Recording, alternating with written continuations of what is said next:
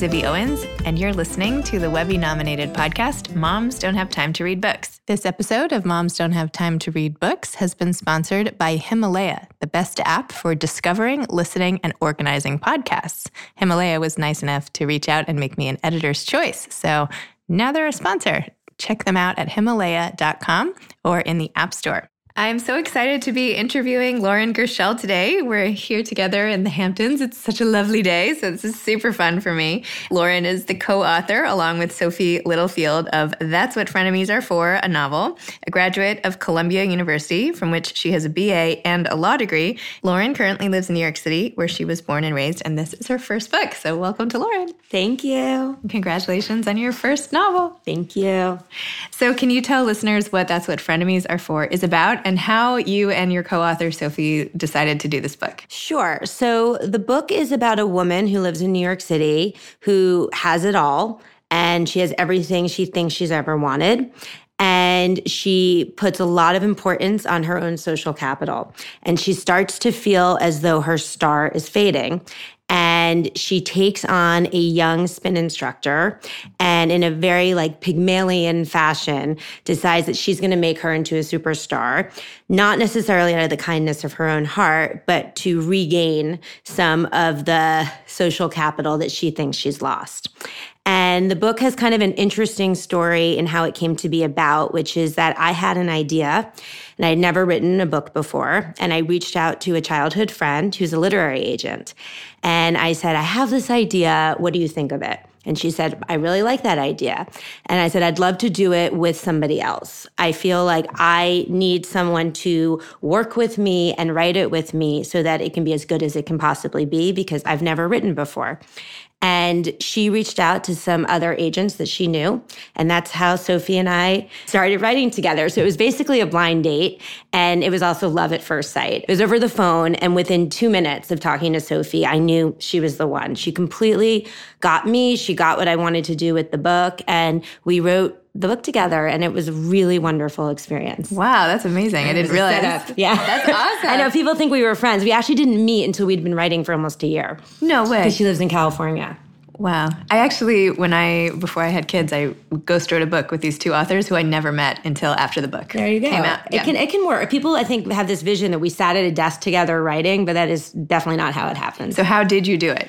Well, I'm a Luddite. And so we wrote the book in Microsoft Word with track changes because that's what I had done as a lawyer when I wrote briefs. And that's what I had been used to doing. And Google Docs was really intimidating to me. So it was literally drafts back and forth with red lines and edits. And then in the last few weeks, we used Google Docs here and there, and we were both very stressed about it.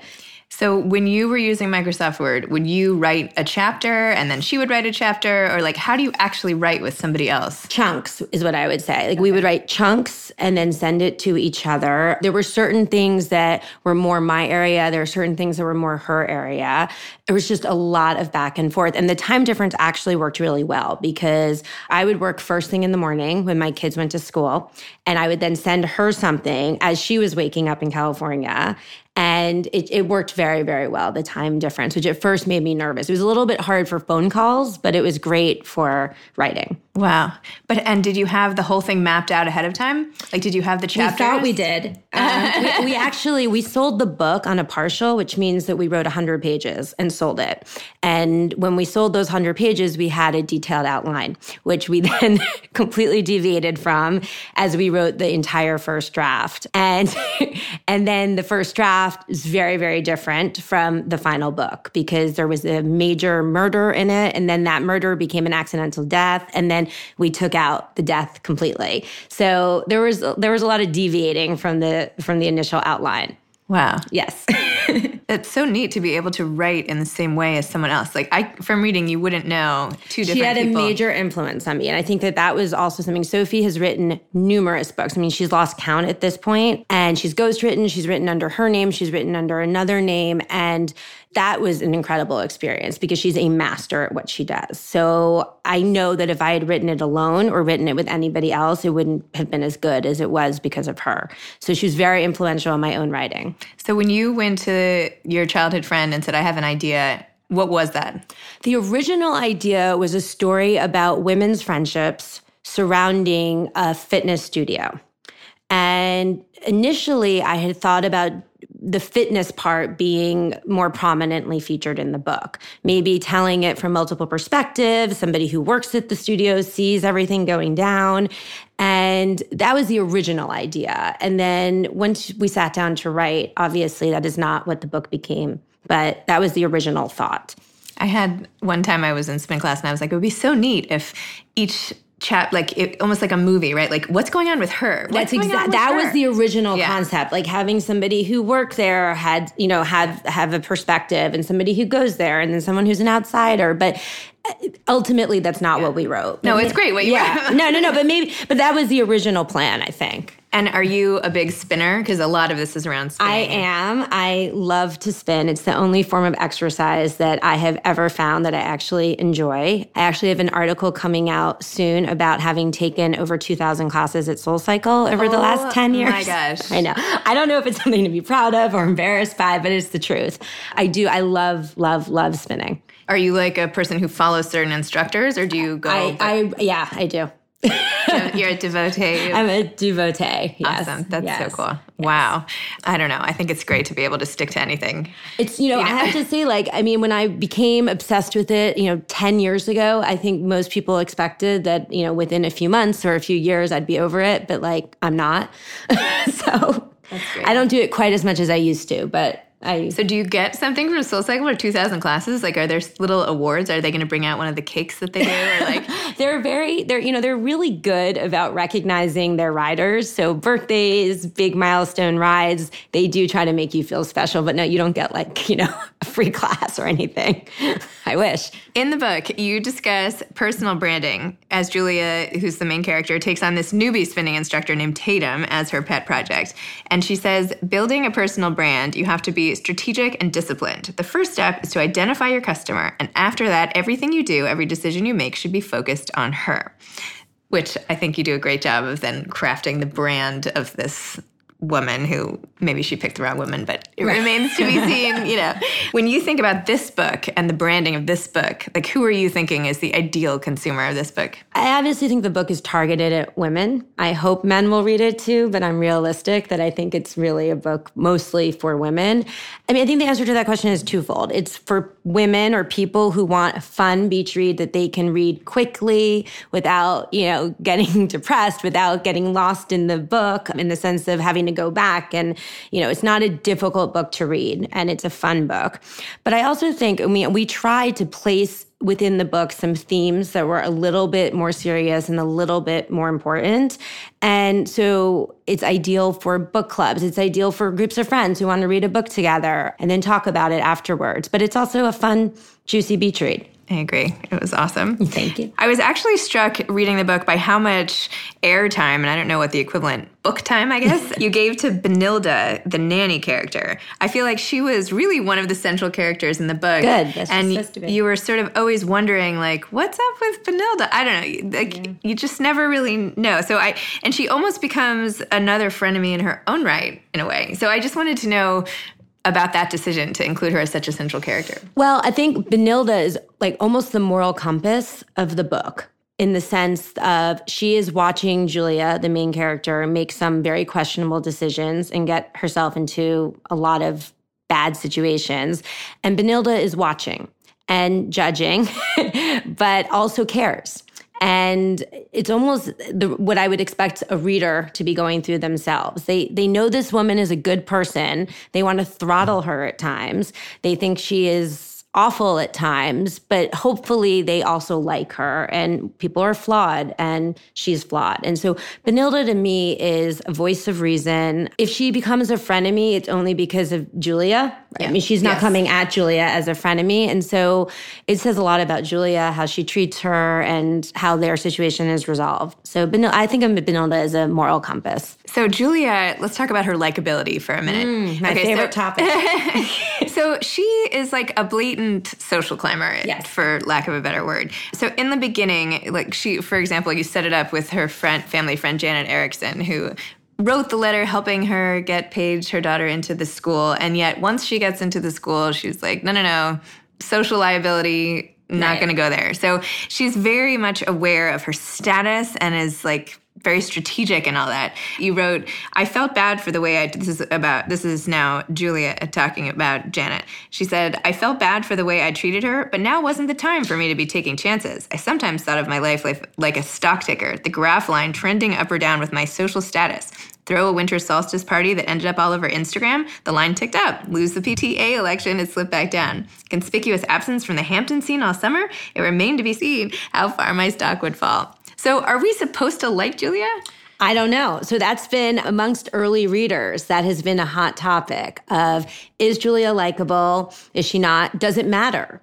And when Sophie and I were writing this book, something important to us was to not have a protagonist who was angelic. Mm-hmm. I think that I prefer books where the characters are complicated and real people are complicated and real people make mistakes and real people sometimes sometimes lose focus and they lose focus on what's important in their lives and what's important to them and they can get caught up in other things. And so I like Julia.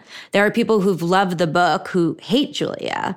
And I think that that's one of the many things that people can talk about when reading the book. But I, we're not supposed to hate Julia, but we are certainly supposed to feel frustrated by her dislike her at times, but possibly even identify with her on some level. You know, she's very, very privileged and she doesn't necessarily appreciate that privilege in the way that she should. But anybody reading the book understands what it's like to sometimes take things for granted. And I like her. I like her most of the time. All right. Yeah. yeah.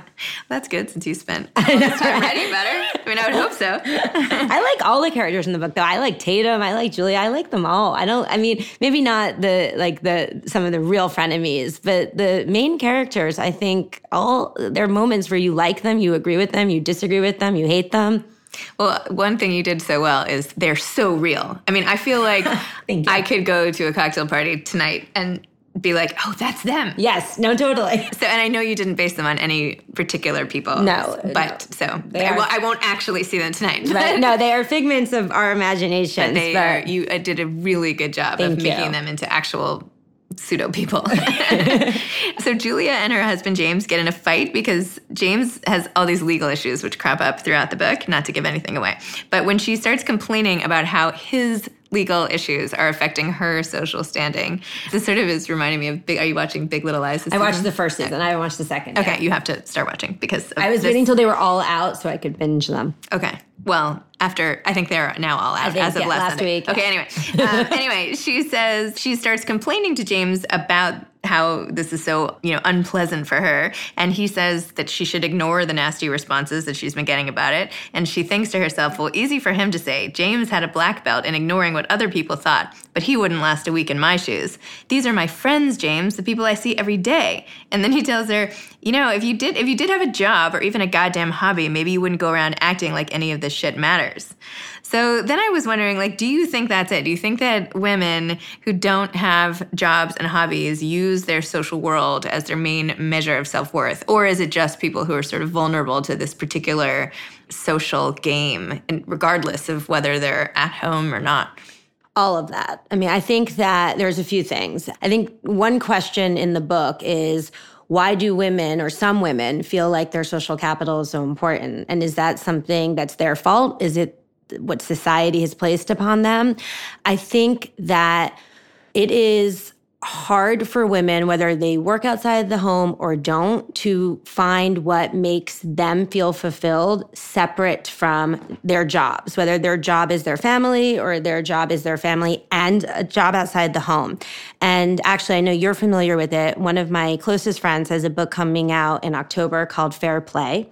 Her name is Eve Rodsky, and she writes a lot about unicorn space and the importance of women. What their- what does that mean well, exactly? The important what it really means is women need to have something, and it could be anything. It could be knitting, it could be reading, it could be working out, it could be gardening. It doesn't matter what it is. Women need things that fulfill them outside of their familial responsibilities and they need to be given the time to do them and the and they have to be told it's okay to take that time and I think that th- that comment from James, it circles back to James's comment, which is that Julia's trying to have a hobby. Mm-hmm. She's a little misguided about what it is, but the idea that are women's hobbies even valued? And so, you know, I like James a lot. We wanted James to be, you know, a wonderful guy, but he doesn't quite get her and he doesn't quite understand her and he doesn't quite understand her life.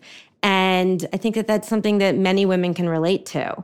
And so that's one of my favorite kind of conversations that's come from the book. You include Instagram a lot in the story, which I thought was very appropriate given the given the mental energy it it, it 2019. yeah, yeah. the space it takes up in my own mind. So I appreciated it since I'm like spend way too much time on Instagram. At Zibby Owens, at Mom. anyway, I'm just kidding. So you include the role that Instagram plays in today's mom relationships a lot, and you're commenting a lot on Julia's always noticing how many followers so and so has, pictures of who's out and about with who. She has an issue with her friend Grace, and is like, well, she was just posting about me at the Central Park Conservancy luncheon. Hashtag best friends forever. I totally related to this too. There's one time I saw these moms at my daughter's school, like out and about, and I was like, you know, arms around each other at some dinner, mm-hmm. and I was like, you know, Yeah, totally. and I was like, I wouldn't have been able to go. It doesn't matter. Like I felt so left out, and I was like, this is terrible. I'm like in my 40s, and Yeah. It, it just doesn't ever end. It does not ever end. And I think that it's a huge, I mean, I love Instagram and Facebook. I think that, you know, it's allowed me to stay in touch with people that I would have lost touch with. I know what they do, I know where they live, I know the names of their kids. I like that. But it can be dangerous. And we're often so focused on the dangers for our children because I have a 13 year old daughter. So I'm very aware of those dangers. But it can also be dangerous for us because it's an alternate reality. And people can get very caught up in thinking it's reality. And the other thing, apropos of what you just said, is that particularly I think for adults, you get to see all the things you're not invited to. You get to see all the things you've been left out of. And, you know, every dinner party, every wedding, every cocktail gathering and it can be very very damaging and hurtful and it can start to really mess with your mind which is what i wanted to capture with julia I do think that it can also be really positive. Like one of my favorite things about having written this book is that I love to read. And I've connected on Instagram with all these other people who love to read and love to talk about books. And, you know, I have a few friends in real life who are like that, but not a million. And I, I've loved that part of Instagram, which was a whole new part of Instagram for me in the last year or so. But, you know, I think that the conversations about social media are often focused on the kids and maybe need to be focused more on the women in their 40s. Totally. I need like a, I need like an Instagram intervention. I know. I think I think many of us do. my screen time, they were like, it's gone up to like 20%. I'm like, again? It went up again last week? Like, oh my God, how is this even possible? Know. I'm always complaining about what I have time for and what I don't, but I don't know. but I like it. I mean, like, No, I love it too. I love it. And I feel like actually I am like strengthening relationships on Instagram. Totally. And I love like I love being able to be like, oh, like, you know, somebody got on the bestseller list and I could be like, yay, amazing. And, Totally. Like I love that. And I know, love it too, but it it can really mess with I your know. head. I I, don't know. So there's also no way to do it any faster, which No. drives me bananas. Right. No, like you can't sure. be even more efficient because then you miss stuff. you miss stuff, and you miss like your best friend's, you know, post about her child being born. You know, like that's the problem. Yeah, But, um, exactly. Yeah. But the thing that I didn't know, which I feel like some people, maybe not the people listening right now, but like Instagram is sort of a requirement for authors now. Like you have to be on and you have to really be available. Well, yes. I mean, I think that some authors authors tend to choose their social media platform, and for many of them, it seems to be Twitter. Oh, yeah, Twitter is- And I tried to. I was already on Instagram. I already loved Instagram as a stay-at-home mom. And with the book, I tried to get on Twitter. I mean, I am on Twitter, but I I literally don't know what to tweet. Instagram is for whatever reason more my thing, and I again I love talking about books and seeing what people are reading and seeing the pretty covers and I love that cover reveal. I love all that. and and I think it's really fun. I mean, I think not maybe some authors feel like it's a requirement of the job that maybe isn't their favorite. I actually really like it. I love seeing what people have to say about the book. Usually I hope they only tag me when they've liked it. I love it. I love seeing what they what they've taken from the book. I love seeing their photos of the book and where they pose it. Like, I don't know. I just I'm really enjoying being part of that community on Instagram. Yeah, I think it's really fun. Yeah, I love it. I love it. I think it's, really definitely cool. uh, I've gotten so many like great book recommendations too. Yeah, Like, me too. And Yeah. I, I feel like if you see certain people all posting about one book, Exactly. Then you want to read it. Then I want to, yeah, which is, well, maybe that's just pathetic of me. I No. mean, I, I don't know. I don't know because it helps me like know what what is out there and what's supposed to be really good and I just interviewed Courtney Maum, who wrote Touch and has a new book Costalegre out, and I did it with Nicola Harrison at Barry and Co. Bookstore, and she was had this whole thing about being a good literary citizen and mm. how it's important for authors and everyone, but in particular authors, to be good literary citizens. And one of the things is to promote books that come out, and Yes. every Instagram, every picture of a galley or whatever helps. I agree with that. There have been some books that I have loved that I read this summer. And I often, you know, even before I wrote a book, people were often asking me for book recommendations. So I do try like maybe once a week to post a book that I have read and loved. Just for my friends to see, but also for the people who follow me who are readers to see what I've been reading and really loving. I mean, I read a lot, so I can't post every book I read, but the really, really special ones I definitely try to promote. And I do it. That's what I use Twitter for, actually, because I'm like, what? what I'm not. I don't know. That's the only thing I can think of to post about on Twitter, aside from my own book, is other books. I did this podcast on this library podcast, and I was saying how much I love recommending books too. Like just like you. love it. I mean, Love it. I feel like every big friend group has one person in the group who they come to for book recommendations. Right. So I feel like we are those people. I am definitely that person. And I have a friend who, for example, mostly only reads thrillers. And I mm-hmm. recommended a book to her last summer outside of her normal genre. And she's still talking about it. And she's still incredulous that she loved the book as much as she did. And she, I, it's just, it's so cool. I think that's like the great. I know. I'm like, And that's my to- greatest accomplishment Me of too, last year. That's how I feel. I feel like when I recommend something and people love it, and then they're like, "Thank you, that was amazing." I take like so much joy and Me pride too. in I know, it's- and it's great. I mean, it's really silly, like of all the things in life. But for me, and I guess for you, I'm glad you can relate. It's like I'm like so like- excited when I someone like- says, I read it and loved it. some people are good at matchmaking. you know, like I have Mm, yes. a few friends who are like, "I've set up five marriages," and No, da-da-da. I I'm have not that way. I like to think I'm good at. I'm actually not. I've never good. even tried. I try. I tried for a while and then I gave up because I realized I, I guess I just don't know what people want in a relationship. but you're like, all. I know what they want in a book. But a book is it's easier to I don't know. Anyway. so they give you a sec. Like if you recommend a book that they love, and then the second one they don't love as much, they'll usually give you a third chance. Yeah, they'll say, "Well, I love the first one, didn't love the second I was one." sort of like brainstorming a description of what I do, and one of the terms that I had come on was book yenta. Yes. I feel like that's sort of the you know It's it's, like right that like you're, you're like a book yenta. I like, love it. you know. Yeah. Anyway, whatever. and, I, and again, I love to read, so I love to share like my passion for reading with others. Whether it's somebody who reads a book a year or somebody who reads a book a week. Yeah, I, I agree. It's awesome. A quick line you said in the book sometimes it's easy, and you're talking about life in general, basically. Sometimes it's easy, and sometimes it's not. That's why there's wine. Truth. Discuss, please. And also, are there other ways, perhaps wine included, that you have turned to to get through the pitfalls or the difficult times? Totally. It's funny because my literary agent at one point in an early draft said, There's so much drinking in this book. and I said, Well, you know, I think that whether it's good or bad, there's a there, the wine culture is very prevalent. There are plenty of other ways, though, I think, to deal with, you know, moments of stress or hardship. I mean, I like to spin.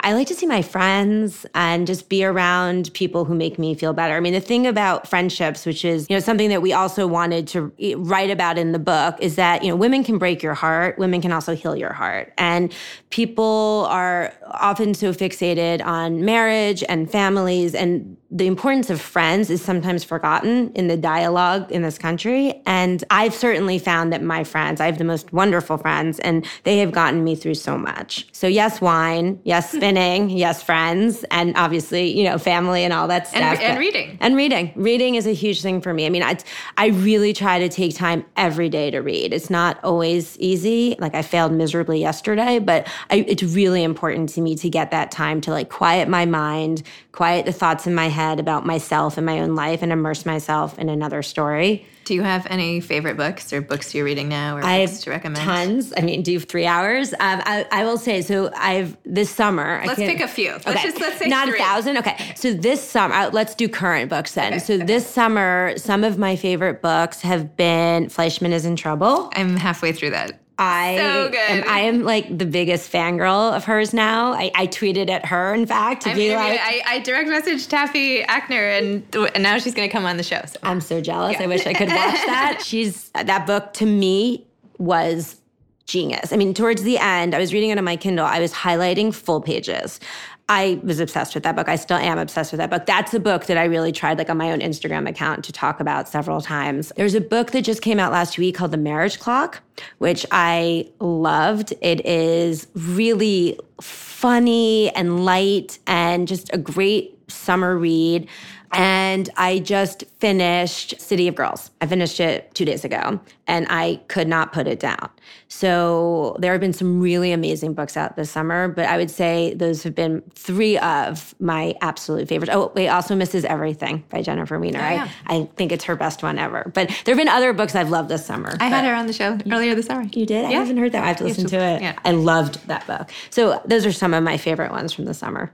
So what's coming next for you? I don't know.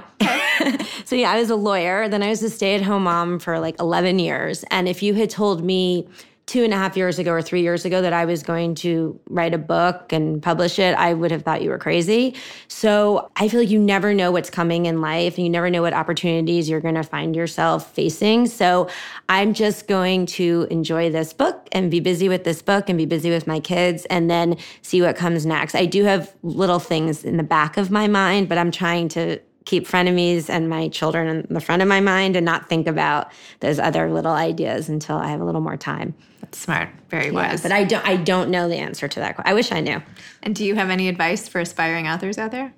I mean, I think the advice is a complete cliche, but cliches exist for a reason, right? Just to believe in yourself. If you have an idea, sit down and start writing. If you have a manuscript that you believe in, keep pushing it. And one thing I've realized in meeting so many authors is that most authors have manuscripts in their drawers that they didn't sell or didn't even try to sell. Many authors work for many, many, many years until they sell their book.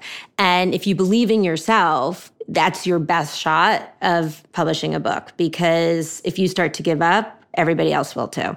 Love it. Well, yeah, that's what I think. Yeah, no, that was great advice. It may be cliche, but I don't think anybody has said that specifically. So, oh, okay, good. there, there, you go. go. well, thank you so much for coming on Moms Don't Have Time to Read Books. You're so welcome. Um, Lauren Gershell, Sophie Littlefield. That's what frenemies are for. Available now. yes, yes. All right. Well, thank you so much. Thanks, Ivy. Thanks again to today's sponsor of Moms Don't Have Time to Read Books, Himalaya, the best app for discovering, listening, and organizing podcasts. Himalaya.com. Thanks for listening to to Moms Don't Have Time to Read Books. You can follow me on Instagram at Moms Don't Have Time to Read Books. Thanks so much to Steve and Ryan at Texture Sound for the sound editing. And thank you to Morning Moon Productions for providing this fantastic intro and outro music. Thanks for listening. You could always email me at zibby at zibbyowens.com.